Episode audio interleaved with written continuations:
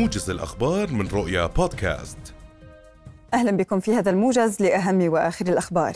أعلن رئيس وزراء الاحتلال الإسرائيلي بنيامين نتنياهو أنه أمر الجيش بتحضير هجوم على مدينة رفح في أقصى جنوب قطاع غزة، معتبرا أن الانتصار على حماس هو مسألة أشهر على حد وصفه. وفي خطاب متلفز رأى نتنياهو أن الرضوخ لمطالب حركة حماس سيؤدي إلى مجزرة أخرى، وذلك تزامنا مع وجود وزير الخارجية الأمريكي أنتوني بلينكين في كيان الاحتلال للبحث في اتفاق على هدنة جديدة. وكشفت وسائل إعلام عبرية مساء أمس أن وزير الخارجية الأمريكي أنتوني بلينكين تلقى تأكيدات خلال اجتماعاته مع القيادة السياسية في حكومة الاحتلال أن تل أبيب لن تتحرك في رفح جنوب قطاع غزة ومنطقة محور فيلادلفيا الحدودي دون تنسيق كامل مع مصر.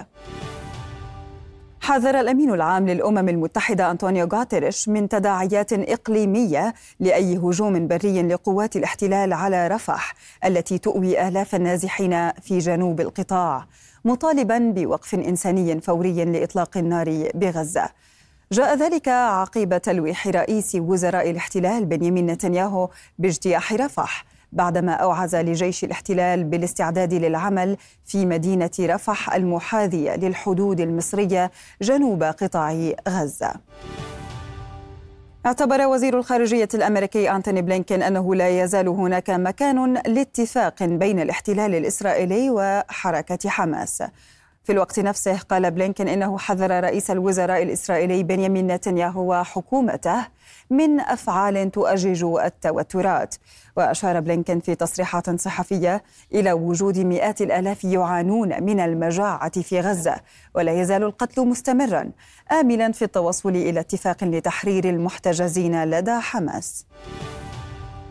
أكد الرئيس الفلسطيني محمود عباس خلال استقبال وزير الخارجية الأمريكي أنتوني بلينكين رفضه التهجير القسري لأبناء الشعب الفلسطيني، سواء في قطاع غزة أو في الضفة الغربية بما فيها القدس.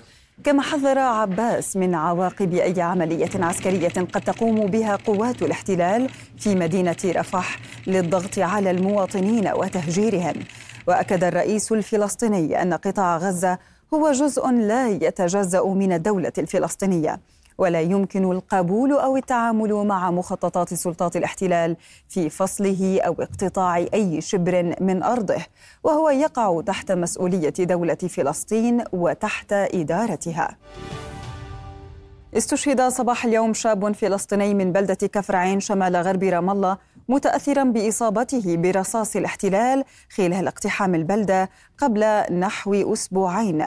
هذا ونفذت قوات الاحتلال سلسلة اقتحامات خلال ساعات فجر اليوم شملت بلدتي حلحول وسموع في محافظة الخليل وبلدة عرابة جنوب جنين، حيث أغلق جنود الاحتلال الطرق مع انتشارهم بكثافة في محيط منازل الفلسطينيين ومداهمة عدد منها بحسب ما نقلت وكالة الأنباء الفلسطينية. وسط تصعيد إقليمي أعلن الجيش الأمريكي تنفيذ غارة جوية في العراق أدت إلى مقتل قيادي في حزب الله العراقي كان مسؤولا عن التخطيط بشن هجمات على القوات الأمريكية في قاعدة التنف. وقالت القيادة المركزية الأمريكية في بيان لها إنه لا توجد مؤشرات في الوقت الحالي على وقوع أضرار جانبية أو خسائر في صفوف المدنيين. من جانبها قالت خلية الإعلام العراقي إن الهجوم هو اعتداء غير مبرر، وحملت الولايات المتحدة وقوات التحالف نتائج وتداعيات ما وصفته بالعدوان على أمن واستقرار العراق بشكل خاص والمنطقة بشكل عام. نهاية الموجز، في أمان الله.